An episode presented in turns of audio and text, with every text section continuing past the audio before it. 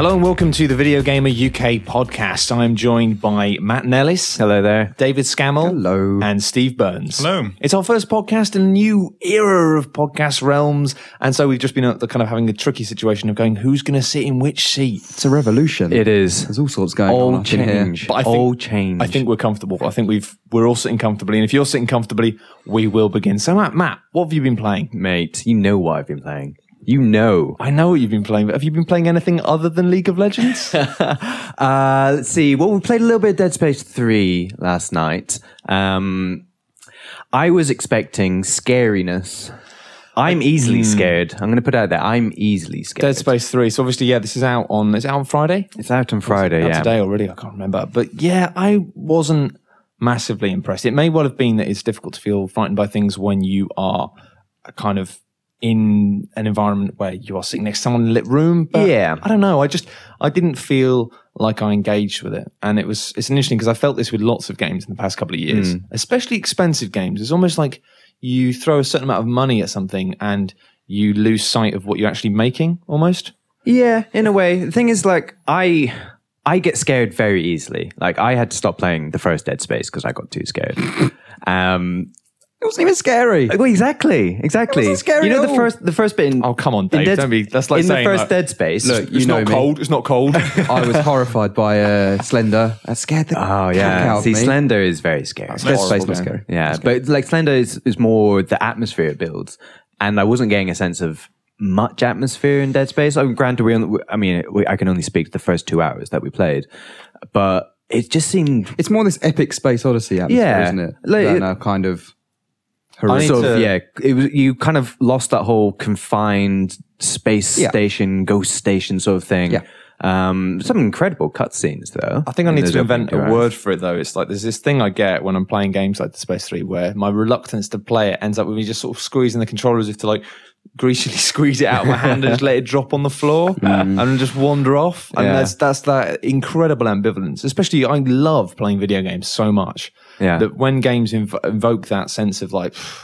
I don't know how they've managed to do that. It's a really impressive feat. Yeah, it's not. It's not even a case of disliking the game. No, I'm just ambivalent. Yeah. It feels like to me, um, the first Dead Space game wanted to be scary. Mm-hmm. The second Dead Space game wanted to be um, like action packed. Yeah. And it feels like the third Dead Space game just wants to be successful. It feels like a game that just wants you love to like it. Love me because Yeah. because stuff. Because It- yeah, it- it's the same but different. But it now feels it's two players. and Faintly desperate. What did you think of it, Steve? Because you played quite a bit. I thought that the well, I think that the scariest thing about Resident Evil Six and Dead Space Three and you know those franchises these days is the chasing of the almighty Call of Duty dollar. They've Yeah. gone wide rather than deep in the things that they do know, mm. and as a result, as we've said, Dead Space Three just feels like a game designed by a committee. It doesn't really have a strong sense of its own identity. I don't think.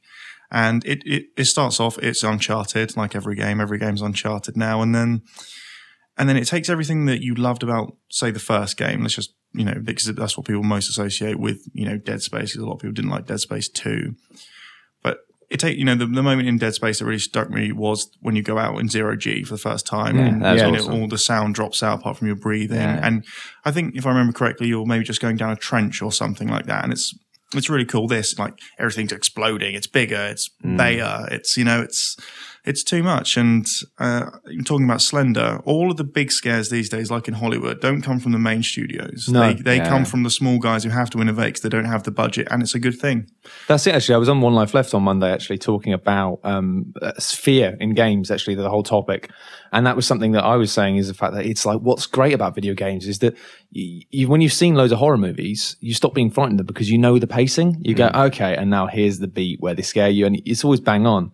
And that's why when you get these crazy little Spanish movies like REC, the first time I saw it, they REC scare you terrifying. because they don't fit the mold. And games have the ability to do that because the pacing is erratic. And that's what why Slender scared me so hmm, much hmm. is because I knew something bad was going to happen and I pretty much knew what was going to happen, but I didn't know when. And I had no way It's the of knowing when. suspense. That's Yeah. what makes It's Slender. random. We were discussing this yesterday. Like, there's nothing actually about Slender that is actually scary. Nothing happened. There's Yeah. no reason for you to be scared. You barely It's see the Slender Man. It's the fear of the unknown. Yeah. that's all it is. and I, I- yeah, I got that from the first Dead Space, and in parts of Dead Space too, where it was so even just the lighting is so dark. And the first time a necromorph comes out in Dead Space, I, I crapped myself and I didn't know where to. I was in a panic, the point where all I had to do was go through a door. I realized that the second time round when I was a bit more composed, but just that blind panic of not really being able to see this necromorph come at Yeah, me. that was that. That was my actual main problem with Dead Space Two, and the way they actually use the enemies. Mm. Like even the way they introduced them. Dead Space One, like you said, like it is.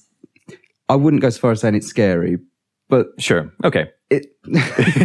Dead Space Two, meanwhile, Yeah. it kind of goes for that kind of gory. Yeah, yeah. You, you know, when the guy gets taken out in front of you and he Yeah. transforms into that necromorph, and it's that's the difference. They're going for It this feels like- Hollywood. Yeah, and it feels like, uh, especially in Western game development at the moment, there's uh, on the art side there is an arrogance of being like, well, we spent all this money making it look fantastic, so we want you to really soak that up. And so it means all these games have these very impressive, high contrast, colorful vistas. And even in Dead Space Three, whenever it introduced a new enemy, it, It zooms in on telegraph and does like yeah. a full 3D pan of it, as if to go. Look at how good a job we've done. Whereas, Mm. of course, like the roots of, of fantastic filmmaking are all things like you know think of think of the original Alien. Obviously, you've got Aliens game coming out. Mm. Yeah. that was all like they made this amazing model, You didn't see it you until didn't see it. ever, did you? Right and it was that it- that's the, that direction. It feels like we haven't got to the stage with with some Western games where the director steps in and goes, "I know you've made this look beautiful, but we're going to heavily obscure it." Mm. And I think it's games like, um, weirdly, games like stuff like Dragon's Dogma and Dark Souls, which are kind of don't appear. They appear very ugly, and then you realize it's like they are actually at times extremely beautiful, but it doesn't show it off. It lets you kind of like soak it in from a distance, and I just feel, especially in this, when it's like showing you, it's like here's a 3D Yeah, you zoom pan, and literally the go character's into a like, well, cutscene and be like, "Oh, here's the scary thing about to jump on you," and it's that classic thing of you know, like, this, let this- it drop on me. Yeah, the scariest thing is, like you said, though, like the unknown, like what's in your imagination. When you know there's something out there, but you don't know what it is, you don't know what it looks like. That's that's what's really scary. With all that said, Yeah. and I do agree with with what's Yeah, been said. yeah. I'm going to be controversial and say I'm actually quite enjoying Dead Space Three. Well, that's fair enough. Yeah, I, think, you played more than we played last night. I played three hours. Now, Okay. so maybe an hour more than what you Yeah. got. So I think the biggest thing about Dead Space Three seems to be it's been completely mismarketed. Hmm. It isn't the game that I think a lot of people are expecting it to be. That kind of buddy co-op shooter Right. on an ice planet. I mean, I played for three hours. I haven't seen the ice planet. Yeah. bar from the opening five minute Yeah. prologue thing. Um, and actually, it feels a bit more like Dead Space One than Dead Space Two ever did. Really? Yeah, I, Okay. Because you're bouncing between these kind of abandoned space stations, whereas Dead Space 2 was obviously all on that kind of space city and Yeah. it didn't really have the same kind of vibe, same feel. Whereas Dead Space 3, I think, I mean, I was pleasantly surpri- surprised by it because I didn't expect anything like that Sure. to be in it. Um, and I am kind of enjoying I'm worried that they've gone and done a Tomb Raider and made the stuff that made Dead Space so good, the optional stuff. Right. So right. there's all these optional. You just seen them yesterday. There's Yeah. optional stuff to go off and explore. You know these. yeah, you get into that little transit type thing. Yeah, Yeah. I mean, it's one of those things where we didn't play it for very long. Um, I, I really, I have a problem with games that wrestle control away from me now. I think, as as many people have said many times, Dark Souls has ruined gaming for me in a way because I think that now, because it was such a fresh of a breath of fresh air, that now, in many ways, when you start going back to playing games that that think it's okay to let you walk forward for five seconds and then do a cutscene, then walk forward five seconds, and it doesn't. I think the idea is that it makes you feel like you're more involved by making sure that you get to press a button every ten seconds, but you don't.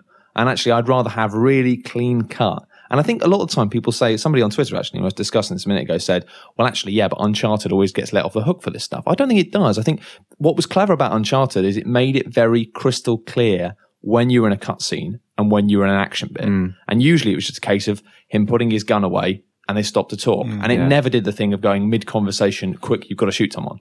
Well, they're trying to force. They're trying to force emotional engagement on you by giving you a movie. They But I just switch kind of- off because I don't like watching TV, and I think that's the problem. And I think what the, a lot of um, big game makers don't seem to realize is they're trying to ape Hollywood because they know that movies are successful, but they're forgetting that actually a generation of us who've grown up loving video games have actually, I find, at the same time, grown increasingly distant from traditional media. I don't really watch a lot of television and movies because they don't really excite me anymore Hmm. in the same way, just because I've played too many games. Yeah. Well, Dead Space One didn't have any of that. The lead character didn't even talk. Yeah. You only saw his face in like the final ten seconds. Yeah. Like, and, and now you see what's happening to Dead Space Two and Dead Space Three. It's like, He's the character. He's got a story.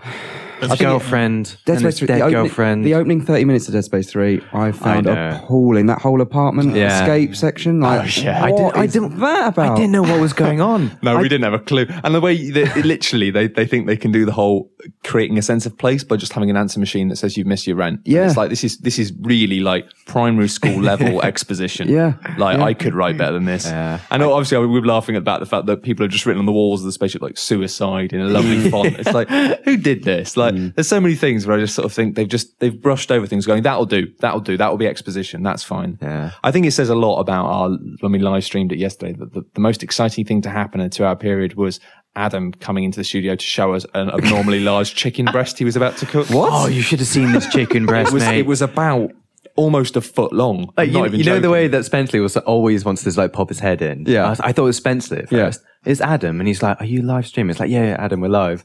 He's like, "I got to show you this. I'm sorry, I got to show you." This. He comes in, plate, the biggest chicken breast I have Yeah. ever He seen. He does like his we chicken. put it He up to the camera for comparison. It was bigger than an Xbox controller, like considerably bigger. It was huge. I mean, the biggest yeah. chicken breast I've ever seen. But I seen. found myself, yeah, when I was cycling home after He that, I does, thought does. that shouldn't have been the most exciting thing that happened to me tonight, but it was. And I'll be um, telling my yeah. kids about that chicken breast. But scary games, I'm actually getting back into scary games. I played them. I did a bit of live Yeah, you did. Um, you streamed a few scary games. I'm tempted to do that again, just because people seem to enjoy me being genuinely uncomfortable. Yeah, on the camera. thing. Yeah, the thing with scary games, it's it's you get that if if you're like me and you, I think you as well, Dave. Like you get that sort of real adrenaline rush from playing scary games. Even though I don't like playing scary games, I can barely make my way through. I don't like watching scary films. Yeah, well there you go. do I don't it. think But it kind of makes you feel alive. It gets the blood pumping. Sorry, I don't think there's anything scary about games these days that are traditional horror games or games in general Mm. because there's no punishment on a failure condition.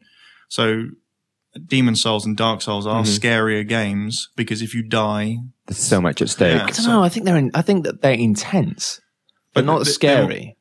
not in terms of how you would define scariness, like you hear a violin stab and a cat jumps out, but Mm. in terms of having, like, you know, like, Classic cat. You know, classic. I cat. agree, especially if the, if the the fear is supposed to be the fear of death. Yeah, I mean, apprehension. um, yeah. I, I always thought that in older survival horror games or adventure games, the the real fear came not from not just from the enemies that were in the environment, Mm. but the environment itself. I mean, Resident Evil one through maybe three is the problem is not that there's enemies in the world because you can easily kill them. Mm-hmm. It's that to get from A to B, it just takes so long Yeah. and will take so much resources that it's essentially it's a strategy game, Resident Evil, about planning, not about shooting or really surviving in the classical sense of now you run from A to B. So games for me aren't scary anymore mm. like that. They're you know, they make you jump. I know what you mean. And I think it wasn't until I played Dark Souls for the first time that I really appreciated shields in video games. Because up until that point, shields in video games had always been something you could put in your offhand. But why would you when you can put another sword and you can hit with two swords before more damage? It was always just a case of going, well, that's boring. I'm not going to do that.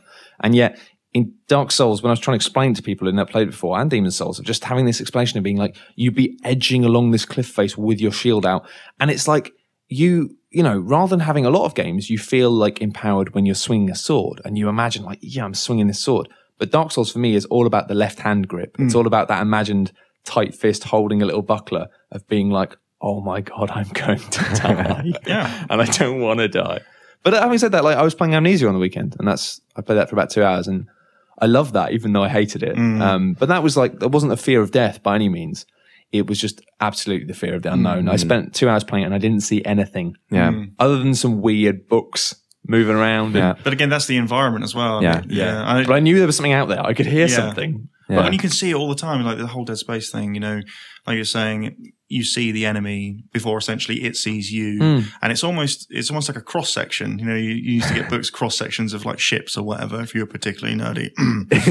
but uh, it's like that. It's essentially, as we were saying, the designer going, look, look, I drew this. Have you seen the thing? It's like the thing, but not quite as good because the thing was amazing, but it'll be good. I did, it did a bit yesterday where it showed us like um, one of the aliens crawling out past a window really quickly and did the whole like violin like oh but it's like Yeah, we've yeah. just killed 30 aliens Yeah. like Not scared. you do that before we meet Yeah. them like Yeah. not afterwards it's just like they've absolutely forgotten the basics Yeah. but anyway I mean has anyone you been playing anything else Dave this week Uh, I've been getting back into Need for Speed Most Wanted, yeah. which is Oh, weird yeah. because I 100%ed that on Xbox. Yeah. and Because then you said you'd also played some Forza Horizon, right? I finished Forza Horizon as well. That's which, interesting because uh, the consensus seemed to be that Horizon was the better one.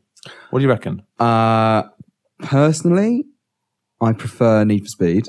I've said this before on the podcast. Yeah. I think Forza is a great racer. I think it's a little bit dull, and I really don't like the setting. I think that dusty road thing gets old really fast. Um, Need for Speed. I mean, I've, I've pl- I've gone back to it because of the DLC. The DLC was cheap last week, or what the price it perhaps should have been when it first came out. Let's say, but um, and it feels a lot more burnouty again, which is great because they're the faster cars and they set these kind of speed challenges, and it's like the burning routes from the older burnout games. Okay. like Yeah. one collision and you've got to restart Yeah. like that. So what, what did you get in the DLC then? What was in that? What's in it? Yeah. So you get five cars, Yeah. which are basically variations on existing cars. Oh, almost, okay. Um, but super speedy. But I guess it's more stuff to unlock. and as it's well, more yeah. events. Yeah. It's nothing special. Okay. It's nothing like what they did with Paradise, Burnout Paradise, where they added a new yeah. area. Yeah. Like, I'm hoping that will still come in the future. I'm gutted I never went to that because I really I loved. I mean, obviously, Steve, you worked on Q and QA for Burnout Paradise, so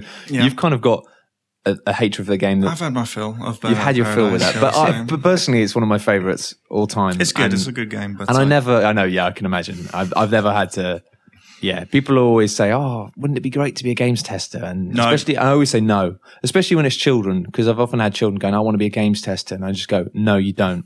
And I just break, doctor. I just break that that dream right then, because it's like you will you will hate whatever game you played. I actually applied to be a games tester for um, the original Black and White, but they turned us down. I think we were only me and my mate Sean. We were about sixteen or something. They uh-huh. never got back to us. I'm really glad they didn't because Your life could have turned out very I differently. w- I'd probably be a mechanic. could have or a- turned out like mine, sunken eyes. I'd be a plasterer. fear. Haggard man. Yeah. I'd have been out years ago. Are you playing much of the multiplayer of Need for Speed? Because I've heard that's really good. Um, I tried it, but I couldn't get into it. It's one of those things where you, you need to play with friends. Yeah. And the problem with that as well is that when you're not playing with friends, everyone wants to do different things, but the game is directing you to do a particular thing. Yeah. Yeah. And nobody wants you to, nobody really wants to do that. I did Okay. think that when I saw it them being demoed, all the, they look like fun, but it's like everyone needs to come here now for this to start. it's fun when it's organized properly, mm. Well, that's but the thing, the but- beauty of that game is that there's no organisation yeah. to it. Yeah. So That's it's what I kind of got. conflicting. Okay. It's like it's, it kind of well, they, they were showing it off at Gamescom, and they were like, even then when the devs were saying, "Oh, everyone needs to drive here," and there was one Spanish journalist who wasn't, and they were like, "No, you need to come and drive here." Yeah. It felt like this is going to be the equivalent of when you've got a party and you decide at quarter past eleven that you want to play Twister, and everyone's already drunk in the kitchen. Yeah, yeah, and yeah. You're trying to say, "No, but everyone." Stop what you're doing time. now. We're going to have some organized fun, and I- I've seen how badly that always. It's like in World of Warcraft goes. when you you know you got your party for a raid and then you know someone's like I'm just going just gotta go eat quickly. I gotta eat. Sorry guys, I gotta eat. And then you're like, all right, we'll wait. And then you wait like half an hour. You guys know what I'm talking about, right? Mm. vaguely. Mm. I tried. I My wild days have ended a long time ago. I tried Horizons multiplayer over the weekend oh, actually yeah? as well, and like that is there are these party modes where it's like chase people down and stuff like that, but the the the most of it, the majority of it is straightforward racing, uh-huh. and the net code is pretty weak. really? Like it lags, hmm. and like r- this car, the cars in front of you will randomly just jump like five Oh, feet in the air, and it's like, what's going on Whoa. here? This What, is bizarre. up- up vertically? Yeah, vertically. They're, Oh, just, wow. like, they're just like five feet off the road, and I'd be like. I didn't expect this from a game released like two, three months ago. It's a feature. That's an though. old- It's a bonkers. feature. Yeah. DLC. Like, I, I can imagine that, like the ghosting you sometimes get, Yeah. like going like, back and forward, but not vertically. It's fine. It doesn't affect it too much, but it's just this weird kind of something thing wanna to see. see. And Yeah. I don't know. Ah, that's weird. But Need for Speed. If it's been, what you Enjoying it? What you? Oh, sorry. No, no, no, no. We're done. We're done. We're Done done. with Need Need for for Speed's the better game, in Yeah. my opinion. Cool. Controversial. And on that bombshell, what have you been playing? I've been playing, well, apart from Dead Space 3, which I played a lot, um, I played the first three hours um, about six times, uh, preview and then co op. Right. Yeah. But um, FIFA 13 on Vita, which I still maintain is better than FIFA 13 on consoles. What? What? and you know, and I, cray? How does that work? I'm fairly certain it's because FIFA has had so much feature creep that it's now really over engineered. Like the new PES, hmm. I believe is better because even though it would play a more, say, arcadey version of football, it still has the hooks in it to make it look authentic and feel authentic, despite the fact it's nothing like actual football. FIFA tries to be more like actual football, but in doing so, really, really over eggs everything. Like getting a player to turn around in FIFA is like turning a boat around. Yeah. And the control of the ball, this is a slave to the animation. I can appreciate that. the Vita version, I'm fairly certain, because it has less features mm-hmm. on the pitch, is quicker and more responsive because of that. And maybe that's just confirmation bias or whatever, but I just prefer, and it's also got different animations to FIFA 13 um, on console. And one thing in football games these days, the new PES is particularly guilty for this, is the goalkeeping animations. there's there's too few of them, so goals tend to start looking very similar. Yeah. Whereas on the Vita version of FIFA, there's so many different ones, so and it's so Yeah. well animated. Yeah. And it's just, well, the reason I play it's just perfect to play on the bus on the way Well, to that's it. Okay. I guess you get this with every genre, really, is that you do have the kind of the purists who always love the super kind of realism. And as far as they're concerned, if it's aping something that's supposed to be real, then the closer to real it is, the better. And obviously with car stuff, I always found that really, really tiresome. And football, you Yeah. see, I've, I've never been interested in football, um, just because my dad failed to like, be, he wasn't interested in it. I remember it was really funny actually when I was about 18, he said to me one day, because his mate was around, he liked football, he said, Hey, do you want to, we're gonna get, do you want to watch the match tonight? And I was like, What? As Like, dads. We're going to watch the match. Do you want to watch the match? and I was like, no. Like, if you want to get me into football, you should have done it like 12 years ago. Like, I'm not ever going to be into football now. And neither is he. It was a phase that lasted about a week. But, um, no, my favorite football game ever was, um, ISS on the SNES. Just because you could turn fouls off and then you could keep cropping their goalie until you'd taken out the first goalie and then you'd taken out their replacement goalie and then they didn't have a goalie. and then it, it was just a case of everyone racing to try and take out the goalie. Injure so you as could many just get as as many goals as you wanted. That sounds like Um, but yeah, no, I love that stuff. And obviously, ISS is where Pro Evo started. And that arcadey thing, it feels like, I don't know, when I watch people playing FIFA now, it feels like I don't, Do you not I'm feel not like- interested in playing that. It feels slow and it feels really bogged down. I know you can change the sliders, but you know that's a design decision. You know that should be made by the guys who make Yeah, it. But um, but yeah, I also been playing a bit of. Well, I played Hitman HD Trilogy, um, which was a mixed bag. I mean, I love the Hitman titles. I've played the games.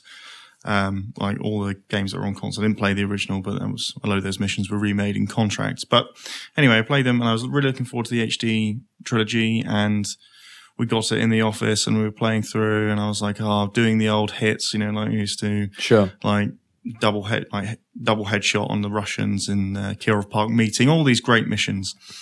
And I mean, it looks okay. It looks as probably as, as well as it could, given that it's just upscale 10 year old games. But then Blood Money, I've just put the disc in on 360. It's on a separate disc and it's got the same PAL 50 hertz bug that it had when it came out in 2006. Yeah. Now that's, that's unacceptable now. It, you know, we've got a, is, there's a warning on the box that says not, com- may not be compatible with older televisions. There's a 50 inch Samsung plasma in the boardroom I was playing it on. Yeah, and those And- things will accept like whatever you Yeah, put into it. You I could mean- probably mash a banana into the back of of those and it will go, all right, it's a banana. I mean, it wouldn't Done. like it, but it would do it because Yeah. just because it could. and yeah, and then uh, you know, pe- but people they won't accept that. Like Yeah. people want to be. I think people want to be pleased by games. Those for don't for those who don't know, basically, I think what the problem is that it means that um, because of the 50 hertz thing, it means that if your TV is set to 60 hertz, you need to use your old Xbox component cable to go to standard definition, so you can make some changes. But then the problem is, people now, most people, myself included, have been their component cable and just gone straight over to the sexy HDMI. Yeah. And if you've just got one of those, you can't really do anything about it. I think you? it's like the console as well because when you use standard definition cables, you get the PAL 50 and 60 hertz options that you Ah, don't course, do yeah, yeah. if you're using. Because I thought just to make sure it wasn't just a telly, I tested on a few different televisions, and you can force. Um, those tellies via the console into 60 hertz, so that Yeah. should be fine. But it's more like a like a console based problem, but it's still not acceptable. I don't know. Yeah. and this is a, an overriding problem I have with with video you know games players, in- you know, including myself, probably been guilty of this. Is that you want to love something so much that you will forgive it anything. Mm-hmm. Yeah. like on PC games, this is especially prevalent. the, the game launches, it's not finished, and you're just like, oh, it's fine. You know, Yeah. uh, you know, I still uh, haven't heard the Hotline Miami music. Dave, oh ever. yeah, classic. you know, and- Anyway, Yeah, But no, that was you're right though. You're right, and and it I, I had a big bug way. with Hotline Miami actually, and I, I, I they fixed it quite quickly actually. But mine had this thing where it just incrementally slowed down until it was like boom, boom, boom, boom, boom, boom, and it made the game so easy. Hmm. Yeah, but like you're saying, like it seems with people who've kind of grown up with PCs, they're more accepting of these hmm. problems, which they shouldn't be. I still think it's boring. I don't know. I think I think the Hitman thing is really interesting because obviously, um, Absolution was a controversial one. I reviewed it for OXM. It's one of the last games I reviewed it, and I give it a nine because I love that game. I had a great time with it. But it feels like, especially the way that people um, really hated on Absolution, uh, but also are forgiving of Blood Money and the fact that it hasn't aged very well. It feels like it's less about the games now, and for me, it feels like it's it's kind of a sign of the times in the fact that uh, games like the original Hitman games rec- represented such an amazing landmark for what games, PC games used to be and what we felt that games should aspire to be like. And that's something that has changed in the, the, the big market in the past sort of five, ten years. And so I feel like lots of people before Absolution had come out, they already didn't want to like it mm. just because they felt that the, the experience of what they wanted mm. wasn't going to be there exactly. But I mean, I think that it's it's easy to to see a franchise that you love and then it becomes different. Hmm. And the trap to to try and avoid, although it's hard, I've done this before myself, is you know judge the the game that comes out of it on its own merits. I mean, Yeah. for example, Resident Evil Four. Now, before Resident Evil 4 came out, and even today, some people say, oh, you know, it's a great game, but it's not a Resident Evil game. Well, you know, it says Resident Evil on the box and it's absolutely brilliant. And that was fine. And Resident Evil 4 was a landmark game because every game, like Uncharted It was now, the first Resident Evil game I played. every game after Resident Evil 4 was Resident Evil 4. Like, you know, that whole tight on the shoulder, Gears of War's influenced by it. And so you can see Resident Evil 4 in almost every action shooter today.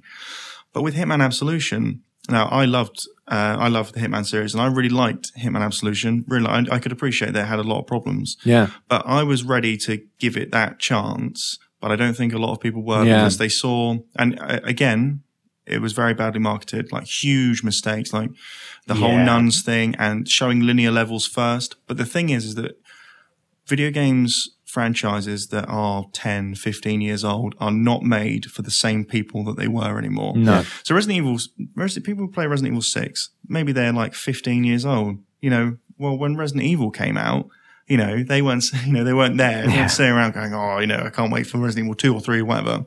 So it's different. And those old games still exist. No one deleted them. No. You know, it's like when, remember this argument when, of all things, the Halloween remake by Rob Zombie, everyone was like, oh, it's, Oh, it's yeah, ruined yeah. it. And it wasn't, you know, great. And it did go against the fundamental core of the uh, Carpenter original, but it didn't delete it. You Yeah. know, it's just, so you just got to accept it. A big argument though is why can't we just have what came before but prettier? Because that's the what a market lot of won't sustain it. Yeah, The- I think because what we things have to forget about is the prettier. And I think that's the I big agree, thing. I agree, is- but that- and I, I've started doing that, and I think that's the thing is basically people what they say they want is the same pretty, but then that doesn't sell.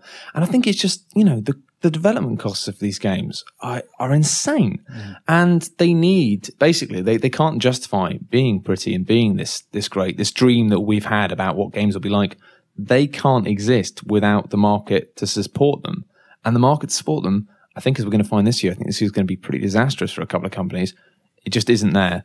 And but at the same time, it's like I love the fact that the indie scene is exploding. In the past like month, we've had like three or four amazing indie games come out, like one after the other. And I think it's just a case of the fact that there are people who want these cool niche experiences. They're just making them, and they're making them mm. on their own or with a mate, and they're proper ropey.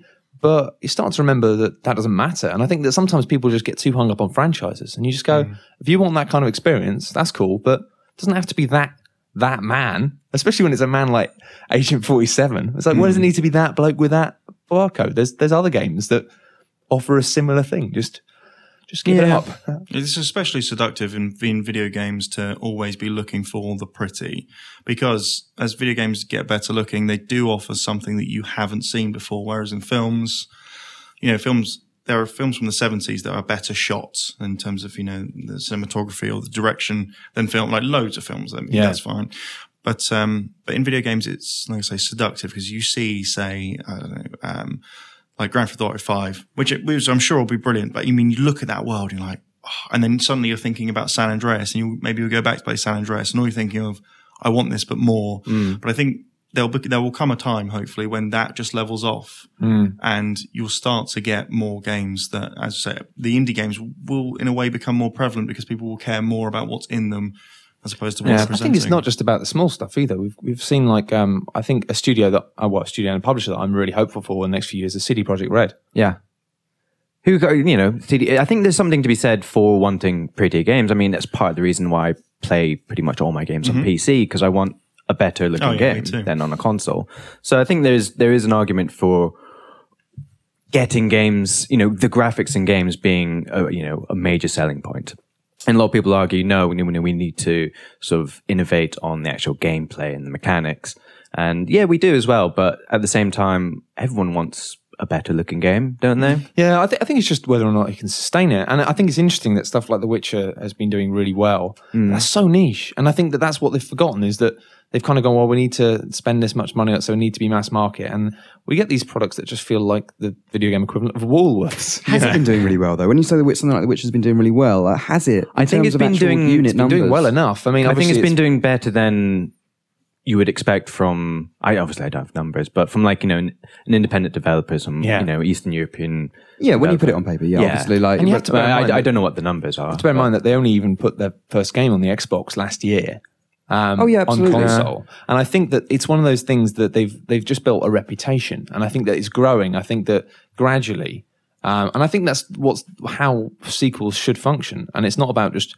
I think it's very smart that uh, they've announced The Witcher two, The Witcher three um, this week, and then they've also said, "Oh, we've got a permanent price drop on The Witcher two. So now it's twenty quid on Xbox and half price on PC. So what's going to happen now over the next year and a half is lots of people after playing Dragon Age and Skyrim and stuff will be like, well, ever, after a while, because it's so critically acclaimed, people who love RPGs are going to go, well, I'm going to check it out. And like myself, they're going to realize that The Witcher 2 is absolutely amazing. Mm. And the fact that with The Witcher 3, they're, they're looking at, um, trying to ramp up this idea of going on monster hunts and having like this mm. open world in which you have to prepare and read up on these monsters and learn their weaknesses and bring the right potions and bring the right weapons. That aspect of The Witcher 2 is so exciting. And the fact that they're actually focusing on that, it's basically going to be like, uh, in my mind, it's going to be like a non-Japanese Monster Hunter, which, no offense to Monster Hunter, that sounds amazing. That sounds better than what Monster Hunter is. It's a nice is- thought. Monster Hunter appears to be a game you play for 15 hours and then go, what am I doing? I don't understand What have I been this." doing? Um, but actually, on that note, I mean, this feels like a good time, Dave. That's one bit of news we've had. Witcher 3. Mm. Dave, soak us up. Fire us a beam What's of getting news. going Get us on? wet. Get us wet with news. Chuck a bucket of news on our faces. It's all about next gen. No, everyone won't shut up about next gen. Everyone's just know. like blah blah blah blah blah. Next gen's happening. Next gen's Yeah. happening. Um, so yeah, PS4 hopefully Mm-hmm. um, February twentieth. But is it going to play DVDs? It's a Blu-ray only future. Is GTA 5 going to be cross generational? You'll be there in New York on the 20th, won't you? I so you're going to you're going will. to be reporting. Are they going to? wanna see- Live. Are they going to bring back? on the ground, David Newsline. speaking in Morse code? Breaking news. Hold the front page. Stop the press. We need to get you those reporter hats. Yeah, Yeah. That'd yeah, be great. Yeah, so you can put the tickets in. that'd be awesome. Are they I'll- going I'll buy one to bring back the slot for the PlayStation 1 memory card?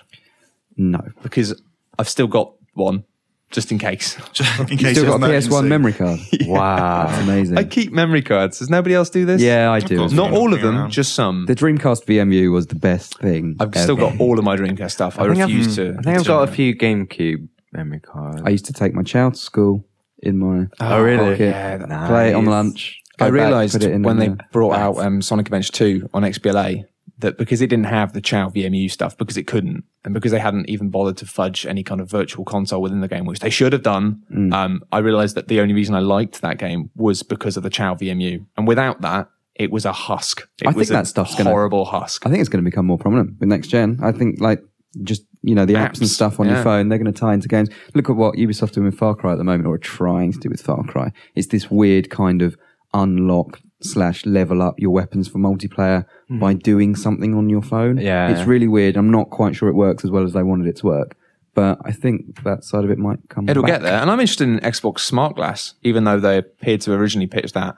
They seem to be just pitching it at TV people. Yeah, Like, well- the Game of Thrones presentation, that was amazing. Mm. Where they're like, they had a bit going, oh, so I'm watching Game of Thrones and I'm thinking, uh, where, where is this character? And I look at my iPad and it's like, oh, he's north of the wall. It's like, well, if you've been concentrating on the flipping program, you'd know he was north of the wall because you know what? Him going north of the wall was a pretty flipping big deal. All right. But then, having said that, I I wouldn't want to look at stuff like that on an iPad while I'm watching a film. Yeah, I know. Like, no, it's something else like- to distract you, It's right? the DVD extras. You watch it after if you're interested in Yeah. that stuff. It's like I don't see how that will work simultaneously. Mm-hmm. But then, having said that, I upgraded to Windows 8 recently, and that comes with Smart Glass built into it as well. Okay. And so playing Forza, you're like, right, click here for my next waypoint. Instantly, it's in the game, directing you where to go. And like that's so much ah. easier than fiddling between different menu Yeah, yeah. screens and stuff. Just sit next to your computer, being able to just. type I that like stuff the in. idea. That's quite right? cool. And this is a mental idea. But imagine if it had a smart glass thing in like GTA, right? So when your phone rings in the game, it doesn't ring in the game; it rings your phone. oh, so then, then you actually have to do the thing of like you, you, Answer. You, would uh, load up the app, and it would turn your phone into a GTA phone. So you'd be able to Who is surf the? GTA internet on it and do all that stuff and dial up your contacts. But it would mean if you're getting chased by the police and your phone rang, you then be trying to drive the car whilst talking, whilst listening to someone on the phone. How cool would that be? That'd be That's, quite cool. that's not encouraging good driving practices. It though. wouldn't, but it's not real cars, is it? So This is also more true. of that. I think the the Wii the Wii remote had the microphone, so uh, I can't remember which game it was. But, um, no More Heroes. I think when you got the phone call, you could. Yeah. up. But I think one game that's going to really push the using your phone or asymmetrical gaming, if it lives up to the promises, Watch is Watch Dogs, Dogs. yeah. Where if I can, Mm. if I'm on the train and someone's like, "Oh, I need you to do this," and it's just like a cool mini game, but it gives me stats, and it's not just like flicking something, and I can see the network and maybe something a bit like I don't know, Pipe Mania, or Yeah. just something really like time wastering that I can then dial into someone else's game. I think it's really exciting. People talk about augmented reality, but I think it's so much better than just having 3D nonsense flying around in front of your face. I hmm. think it's what I love about games and what I've always loved about games is the same thing I love about Doctor Who is that it gives the real world another context that hmm. makes the real world more exciting. And that's what I've always liked about video games is you go, oh, and you sort of imagine yourself blowing up cars with rocket launchers or climbing up buildings or, and if you can have that bleed, so you get that kind of feeling of being like, make the real world more exciting by turning everyday objects into things that are kind of exciting, Yeah. then uh, I'm down with that. so what else has been happening apart from? Well, I was uh, just quickly on if it is PlayStation 4. Yeah. I mean, what are we expecting to see in terms of software? I mean, I'd imagine Guerrilla will be there. Crash Bandicoot. Well, I don't know Jumping about Crash Flash. Bandicoot. I wish there was Crash Bandicoot. I wish there was Jumping Flash. I'd imagine they might show off some sort of Gran Turismo prototype Oh, God. concept Something thing. That'll be out in It's just- 2030. Yeah. Some shiny car. It would just be really good looking cars. Yeah. Be like, God damn, that car is real. Yeah, yeah. And they'd be like, no, this is an engine. Yeah. And people's Honestly. minds will be blown. When it gets to like 2018, they'll go, no, we didn't say it'd be out in 2013. We said 2030. You misheard us. It's not our fault. Yeah, Like, yeah, yeah. But yeah, I, I could I could see some cars always go down well. And Sucker Punch, the guys that did Infamous. I mean, hmm. they Yeah. must have been doing something for a couple of years. That's Yeah. true. So My Yeah. biggest question with the PS4 is what are they going to do in terms of infrastructure? Because they invested so heavily, and it's such a dumb move. Sony was so greedy with the PS3 that they thought, well, we dominated the DVD player market. That what we do is we'll pack our next console full of stuff like Blu-ray, the mm. chip, all this proprietary tech with either themselves or companies they have dealings with to make sure that they could then dominate the tech market for the next 10 years. And of course, the opposite happened in the fact that they lost the tech market entirely. Yeah. Blu-ray's done. But now they, they've invested so much money into these studios, getting them to use um, Blu-ray and the chip. Blu-ray's not so much of an issue. That's just the speed of asset loading stuff. People can get around that. But the chip is a very specific bit of gear. Yeah. And obviously the reason that Uncharted games are so cool is because they've learned to master that. Yeah. Do Sony continue down that route of using that technology? Or do they just have to turn around to these studios and say, look, guys, we know you've spent four years learning to use this hardware, but forget it. We're ditching it. Because I think that's the smarter move. They're gonna get, they're gonna get rid of it. It'll They've gotta get rid of it, more like. PCs now. I'm you know all, you can't put much stock in all of the the rumors and speculation, but the consist the rumors that are consistent with what I think is going to happen is you know it's just like it's going to be specialized architecture hardware hmm. that is kind of already out there. Yeah. And the reason I think is because the R and D cost for something like the cell, which was, as you said, meant to be built. I mean, I remember the talk when it was like, yeah, it's going to be in your toaster. And on your PlayStation, you can tell your toaster to make you toast. It's like, how's the Oh. bread going to get in there? Don't worry, because bread Imagine will that. have chips in it these Yeah, days. but imagine that if, like, when you weren't making toast, it could be like curing cancer, oh, like in the way that folding you at place- home. Yeah. folding at home, Folding at home. Yeah, I'd rather it just folded my washing. Folding okay? bread. Like, You know, I don't care about If it could do that. ironing, it'd oh, make Oh, me happy. see, exactly. Yeah. But no, I don't. I I think the future of of like gaming is is the is like a phone sized thing. Maybe it is your phone with proprietary. This is some way off, but then you take it and you essentially you dock it, and then Mm-hmm. it pulls everything down. You know, from that centralized system, and maybe consoles as you know it won't really exist, but there'll be more. Yeah, Steve, and we'll all be in flying cars. Hey, look, To the No, cloud. Look, I mean, there haven't been flying cars, but if I went back to say when the original PlayStation launched and told the young me Uh huh. what was going on, he'd be like, firstly, what is that haircut? And secondly, that sounds amazing, you know? And Yeah.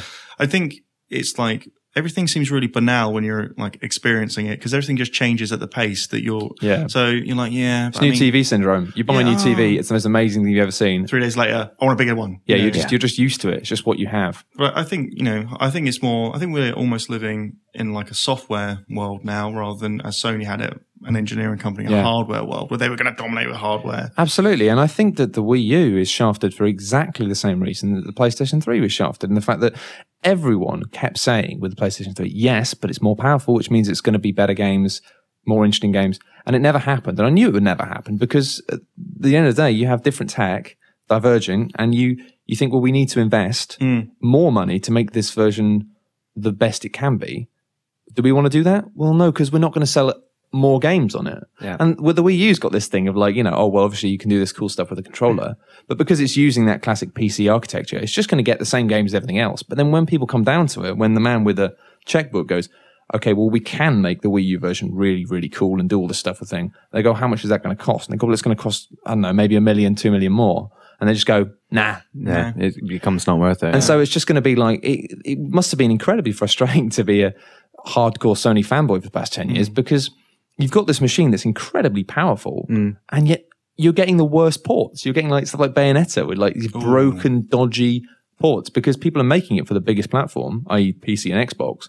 And then just, you're an afterthought. It's not even niche games like Bayonetta. Well, I guess Bayonetta wasn't niche as such, but it was niche, fairly yeah. specialized, you know. But um, Call of Duty, Black Ops, like and Yeah. apparently Black Ops Two.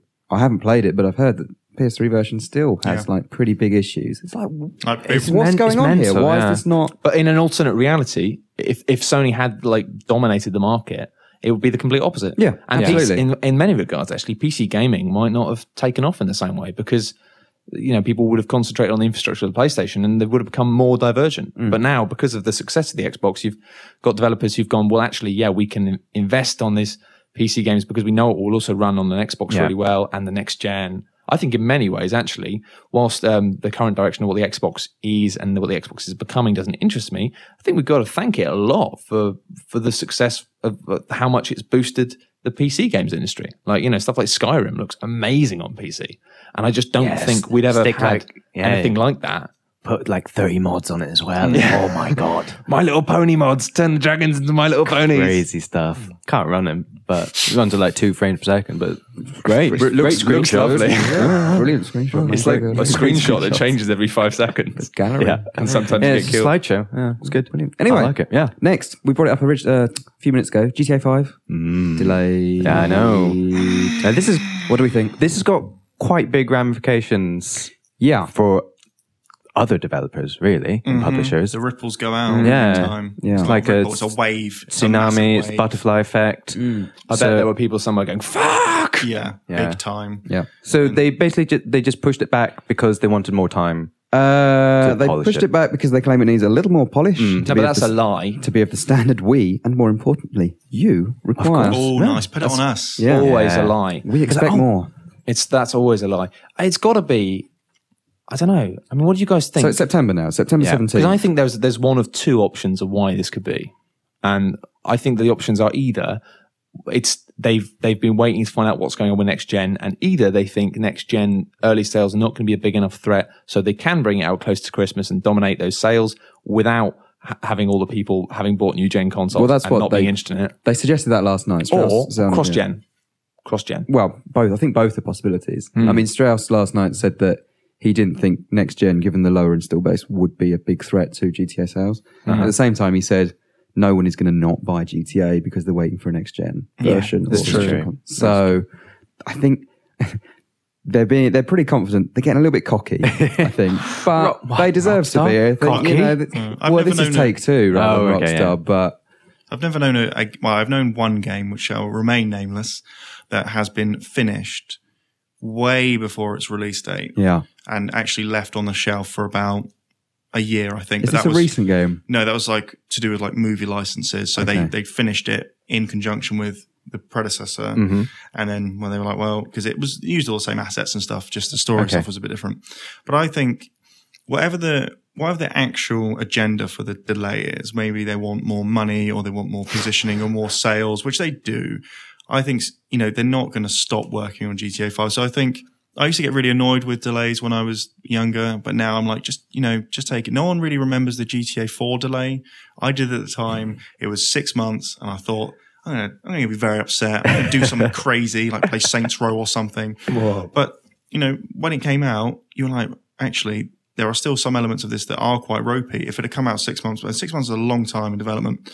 So I'm fine with that. What I'm most interested about with GTA 5 though is, is it going to be groundbreaking the same way? Because GTA 4 was such a spectacular use of the technology of the Xbox 360 that the first time I played it, it was just like wow. It felt like groundbreaking. Even just crashing a car and watching myself fly through the, mm. the windscreen into mm. a wall, it was like this is unlike anything I've ever played before. But like, think it has do, to do you be though, think? doesn't it? Yeah, but I'm just interested because I think the technology limitations this time. Like, I think it will be better, but will it be like amazing in the same way? I think it'll be more diverse like San Andreas was. Like by the time San Andreas came out, that that tech was really creaking. Like on Yeah. PS2, you play it, you can't see more than five feet in front of you. It's like you, it's like set in Silent Hill or something. But but when you play it, I, we played it recently on PC, and all that's fixed. You know, it's it look you start to appreciate what was in that game. And I think this is going to be more like San Andreas and the multiple player characters and the switching between them. That is something that we haven't seen. And I, I, I think for Rockstar, I mean, we know what they're like. Those guys, they're, they're crazy, you know, for wanting their game to be the best in every single way, in every regard that word, mm-hmm. you know, brings. And I, I don't think they can let themselves not let it be something ridiculously, Yeah. because otherwise it's just going to be like, oh, it's just another GTA. At the same time, though, I mean, if the next gen consoles, or at least one of them, comes out October, November, December Yeah. time, obviously they're going to be wanting to build up hype for that console, Yeah. for the upcoming software. Yeah. When actually all the hype is still going to be on the current gen and on GTA. Yeah, exactly. So Backwards it- compatibility, GTA bundled, Yeah. the next generation. I wouldn't be surprised, and this is what I think is. I think that they've probably had this this shift on the cards for a while, um, and I think it's probably come down to conversations with first parties. I would not be surprised if when they announce either the Xbox or the PlayStation, and Sony would be smart to spend the last of their pennies on this if they've got any. I Um, haven't. I've had to lend them money. Trust me. had to lend them a tenner for lunch, mate. I'll pay you back. Uh, just just They- get they yourself a won't. sandwich, mate. just don't spend it on booze. Uh, but I wouldn't be surprised if they do something like even like yeah, and we're going to have like a month of exclusivity to Yeah. GTA HD HD. Well, PC, What are they gonna PC call it? If there's PC hyper high definition. yeah, like is it going to be HHD? Ultra 4K. definition. Yeah. Yeah. GTA 5K. Oh, it's marketing. Oh, come on. You're in the wrong job, Steve. I'm, well, uh, maybe I'm a mole. if I don't. But, you know, i- if the new consoles are are based on more kind of PC orientated, I mean, this is very you know conspiracy heavy now, but why not just take the PC build, which they are obviously making, Sure. take those assets, scale it up, pack it in, Bish sell bash it off. bosh. I mean, you Simple got, as there are- that. I love how cagey they've been about whether or not they're making it for PC. It's like, come on, This guys, is the reason. Put it together. It's two and literally two, like- get 22. Yeah. They must have seen all that stuff with the ice mod that turns GTA 4 into photographs. It's like, Yeah, just that's have- so good. Very Just do the decent thing and make a bloody PC game. But where was Red Dead on PC? Yeah. Red Dead never. They just Yeah, don't. exactly. Rockstar Bizarre. divas. They're divas. They're wonderful divas. Yeah, and we let them get away with it because they've got a metaphorical, sexy bottom. Yeah, I do wonder if there is a lot more to that. I mean, Rockstar have only just announced a spring release date for GTA in the first place. They've only just kicked off their official pre-order campaign. Well, take uh-huh. So two. to- weird. it's weird to just flip that within like a month or two. Yeah, And because go, actually, trailer two it's a year off. that came out, you know, that that had the sort of March. Was it March originally? Didn't- no, it didn't say So much, it's just spring. spring. Sorry, yeah, spring. And then to suddenly this, like you said, like this quickly, then push it all the Yeah. way back. It's yeah, it's it's odd. I mean, they they say uh, they're pushing it out to four months later than originally planned. So that does tally up with a tallies. May release, Yeah. which What- we all kind of what happens now, and this is why I never thought it would go so late in the year, for any DLC for the game because I mean they proved with um, the episodes from Liberty City they can tie in wonderful DLC and you know make make everything really come together and use the uh, use the environment they have in a different way with different characters and bespoke you know settings and storylines and I thought they'd do that again I mean it seems like I a imagine they will no-brainer build do. the build the world spend the money there recoup some of it you know I I, mean they'll make all the money back anyway but but now if it you know, if everyone's not If everyone the market's on. moving. yeah, it's a Mm. Yeah. strange one. So I mean, yeah, and let's just say it: it's coming out on next gen consoles. It'll be revealed, and if not, why not? The general vibe, though, seems to be there's going to be a lot of cross generational Yeah, development absolutely, going on. Like more so, I think, than in previous And. I think it's going to probably just be a case of like the equivalent of. Do you remember when they used to release stuff that was on the Xbox 360 on PS2 as well? Yeah. and it would just be like the rubbish version, like mm-hmm. Call of Duty 2 Big Red one. Wasn't that one of them? Yeah. like yeah, big red pile of red. Mm. yeah. yeah. So that's, I think that's about all we've got time for with the, with the news zap. Thank you for firing that news beam into. That's, I'm our delighted collective- to do such a thing. I'm Pleasure. soaked in I news feel like I've now. got. I feel like I've got a tan. I've jizzed my news on Oh, your all on over. your Drenched. things. Yeah. I'm all news news everywhere, juice. all over Oh, Jesus. I need. A, God. I feel like I need a shower. Pass me a tissue. On that, on that, on that note, um, we've been showered with with more stuff from the forums and the internet. We, we got some. Indeed, it's member of the month time. Wow. Uh, for those who don't know, uh, by being a, a member of the lovely videogamer.com community, Are they lovely? they are, so, yeah, some of them are. No, they all are. I jest, they all are. But, um, each month, oh gosh, that was very loud there. Each month, there's a chance to win. Three people will win a game of their There's choice. There's a chance to win three people. There's a chance to win Three three, people. people. Whereas, Superb. where Have you people not heard about this? Because you are trading one now. of the people. You're up for grabs, Steve. Okay. So you could better- win better Steve sexy. Burns.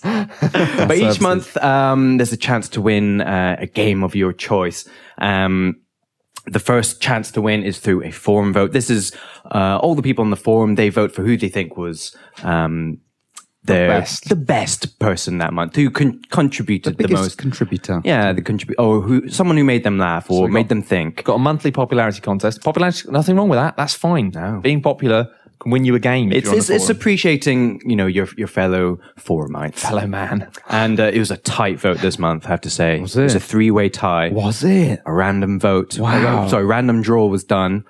And the winner this month of the forum vote is Portal Thinker. Hey. Good old Portal Congratulations, Thinker. Paul. I think you've won a game. And the second chance, the second after three chances to win a game of your choice, Yeah. comes from everyone who voted in that previous forum vote. Yeah. Everyone who voted is then put into a random draw. Another random. Yeah, exactly. So it's sharing the love. like a lucky so, dip. so by voting for someone, you are yourself put into a random vote. Wow. And the r- random winner of that vote is Majuth. Majuth. Majuth. Give me Wow. your choice, mate. Congratulations. That's a that's a tombola to be proud of. A bit of a ripple of applause. Finally, yeah. we had a bit of a competition, didn't we, with the special Indeed. edition? And the third and final way, we're just giving out games here, lads. love 'em. Just giving them out. Um, each month we set a podcast challenge. Uh, last month was inspired by the Dead Island Riptide horrific pre-order limited edition bust. Yep. It was, it was a grotesque bust. I almost pre-ordered one, but it was it was horrific. So we wanted you to come up with your own limited edition pre-order bonuses in that vein, something outrageous. And there were some. Out there were some very. yeah, some of them were so outrageous. I'd, I'd go as far to say is like uh, illegal or or just downright offensive. I was both uh, shocked, horrified, and a little bit impressed. yeah, I was sort of impressed, but at the same time ashamed. Yeah. Um, It did make me feel a little bit dirty. Yeah, so, But- we did manage to find some entries that weren't Yeah. um, like horrendous. Absolutely. So the winner, um, actually, honorable mentions. Hubo um, had a GTA 5 pre-order bonus. It was a prostitute piggy bank. Yeah. and he Wow. sent us a picture. Wow. So I think basically, it's I, mean, it's very I don't want to spoil anything picture. here, but um, I think the winner's uh, basically the person who is the least like a potential sex offender. Yeah. So I mean, bear that in mind for future competitions. well, the prostitute piggy bank goes with the theme of just GTA. don't be don't be a potential sex offender, and you could win a free game. Just in general as well, you know. I mean, it's good, life advice. I think you can have that one for free. I, I also like Minty Rebel had um, the Last Guardian uh, pre-order bonus, which was the game. You actually get the game. Wow. Yeah, pre-order and you'll actually get the game. I don't. I don't think I'll let that that, that made me giggle. Uh, but the winner was Chilandi with his uh, pre-order bonus for South Park: The Stick of Truth. It was the stick. You get the Yeah, stick. a And he actually found, the picture is brilliant. He actually found, I, I, I assume he just picked up off the ground. Yeah. No. It's a very good looking stick. I think he broke it. a good looking stick. had a good good-looking stick. What defines a good looking stick? It uh, was- it was it was well good. formed. the twiggy nature. Yeah, of the twiggy nature of it. But then he also had, um, it was like a limited, limited edition, which was Oh. the same stick and had a leaf. What?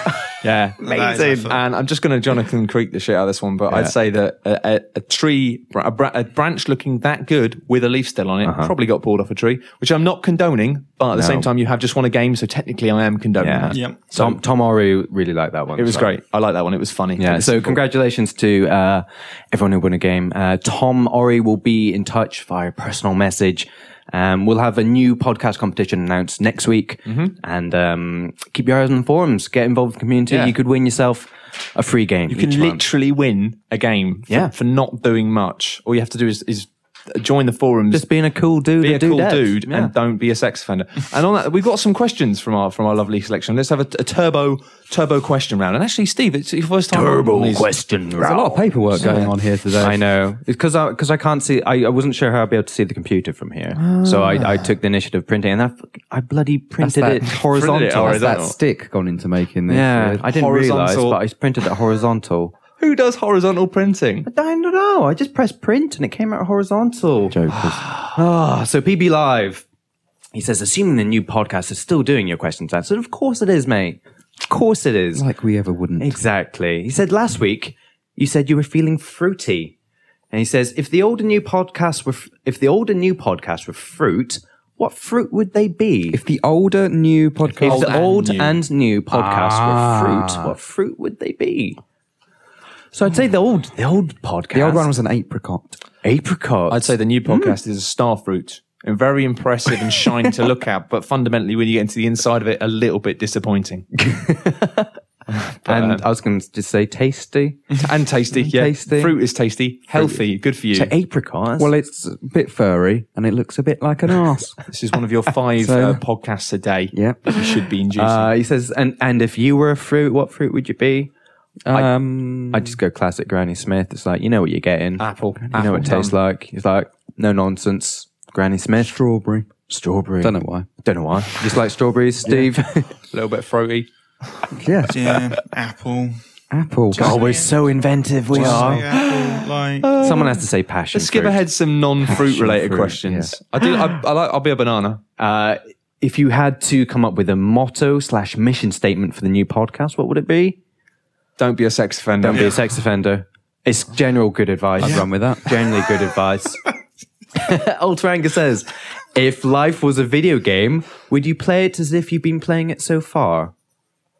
Um, no, I would have been taking far more outrageous risks and reloading. Yeah. Um, probably just jumping off things from great height to see if I could survive it. Stuff Yeah, like that. I, I would have tested the limits of more. I've led quite a conservative life, to be honest. I'd love to jump out of my car while it's still moving. oh, that would be good. Precisely. There's so many things you want to I've do. jumped into a car while it's been moving. Really? Yeah. no, we do. You do have to like tell the story. Yeah. Wow. Embellish. No, no, it's, well, I wasn't going very fast, uh, but You jumped into a Oh, car. this has become window- substantially less exciting. In the my head. window was open. you jumped through the window, of a The car. window was open, and you know, I was walking alongside my friends who was leaving the university campus. Yeah. and I was like, "It'd be funny if I just like pretend I'm jumping in." Did you know this So, person, or is this the sex offender So, thing again? You know, I sort of kind of leant in as he was going, you know, not fast or whatever, and then they grabbed me and started driving. Oh, so I was oh. What? halfway in and out of a car. Yeah, so Oh, I, was, I was imagining like it wasn't crazy- the Dukes of Hazzard. Yeah, you know, I didn't, you know, because unfortunately, unlike video games, you know, permadeath is pretty permanent. It's pretty here. perma. Oh, Yeah. well, maybe true. I don't know. But we'll get onto that later. yeah, we'll save resurrection uh, for another episode. Hmm. And finally, in Jeezy, uh, do you think subscription? This is a very serious question. Do you Oh. think subscription models and games are on the way out? Yes. Or do they just need to evolve? For example, activity-based subscriptions that have sliding scale of payment based on how much you played in that month. No, What, like a phone bill? Like a pay as you It's go. an interesting concept. Pay as you go. I mean, kind of like, in a way, some free-to-play games are modeled like that. Like the more, more so based on how they expect people to engage with the game. Like, uh, you know, some free to play games, the more you play it, the more you're into it. So the more willing you spend money. It's an interesting concept, though. I think the We'll see with Elder Scrolls, I guess. I know. I worry about that game. Hmm. I worry about it. But yeah, I mean, I think it's plain to see that the sub- the old subscription model from you know World of Warcraft is is going out. Yeah, I mean, I think it's just I wouldn't mind it. I think I think the problem is you can't have both. I think Guild Wars Two does it really well of going like, well, you pay for the game and then it's free. Yeah. But I'd rather you can't have you pay for the game and then you keep paying, which I think is the problem. I, I I- I'm not against the idea of subscriptions. Well, it's like think, you know- Dungeon, uh, Dungeons Dragons Online. They they have an interesting model where the game is free and you get you get a fair amount of quests and you can level. There's no like, from what I can remember, there's no like leveling locks, but there'll be like um, a dungeon that you know it's just you know a five man raid, and if you want to do that, then you pay for that sort of dungeon, or you pay for like an expansion pack, which gives you like a whole set of dungeons. So it's kind of like it's modular in that sense, where the mm. game is free, and then you're paying for you know certain bits of content, and you don't have to. You can still there's still stuff to do, but like there'll be certain quests and certain dungeons where you you know some your friend might have that expansion. It's loot, though, isn't it? That's It what they want. exactly, They don't want loot. quests. They want loot at the end of it. But then with, oh yeah, who doesn't? That's the main reason I play those games. But like with Eve Online, that's still going strong. Not as strong as it was, but it's still going strong with Yeah. the subscription model. But they've kind of embraced the whole real money, real money trading, and it's got this bizarre economy in Eve Yeah. Online where you can, you can literally play that game and never have to pay for it again if you're that established as an industrialist because you can pay for game time using in-game currency and vice versa. So you can buy a 30-day game time card with in-game currency that you've earned from in-game. Head is So it seems like- and you can sell that. So they have they've got a forum where people are buying game time cards for real money, Mm. putting on the forums and saying, "I've got a 30-day game time card. I'm selling it for five million ISK." right. That's the in-game currency.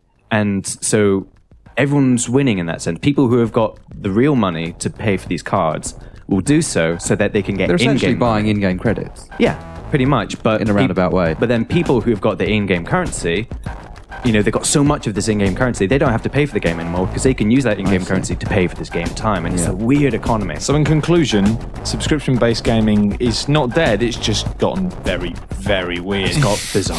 yes. I think that's about all we've got time for this week. Um, but thank you very much for listening to episode one of the Video Gamer UK podcast. I'm Matt Lees. I've been joined by Matt Nellis, Uh, bye bye. Dave Scammell, See you later. and Steve Burns. See ya. Thank you very much for listening. I'll see you next week.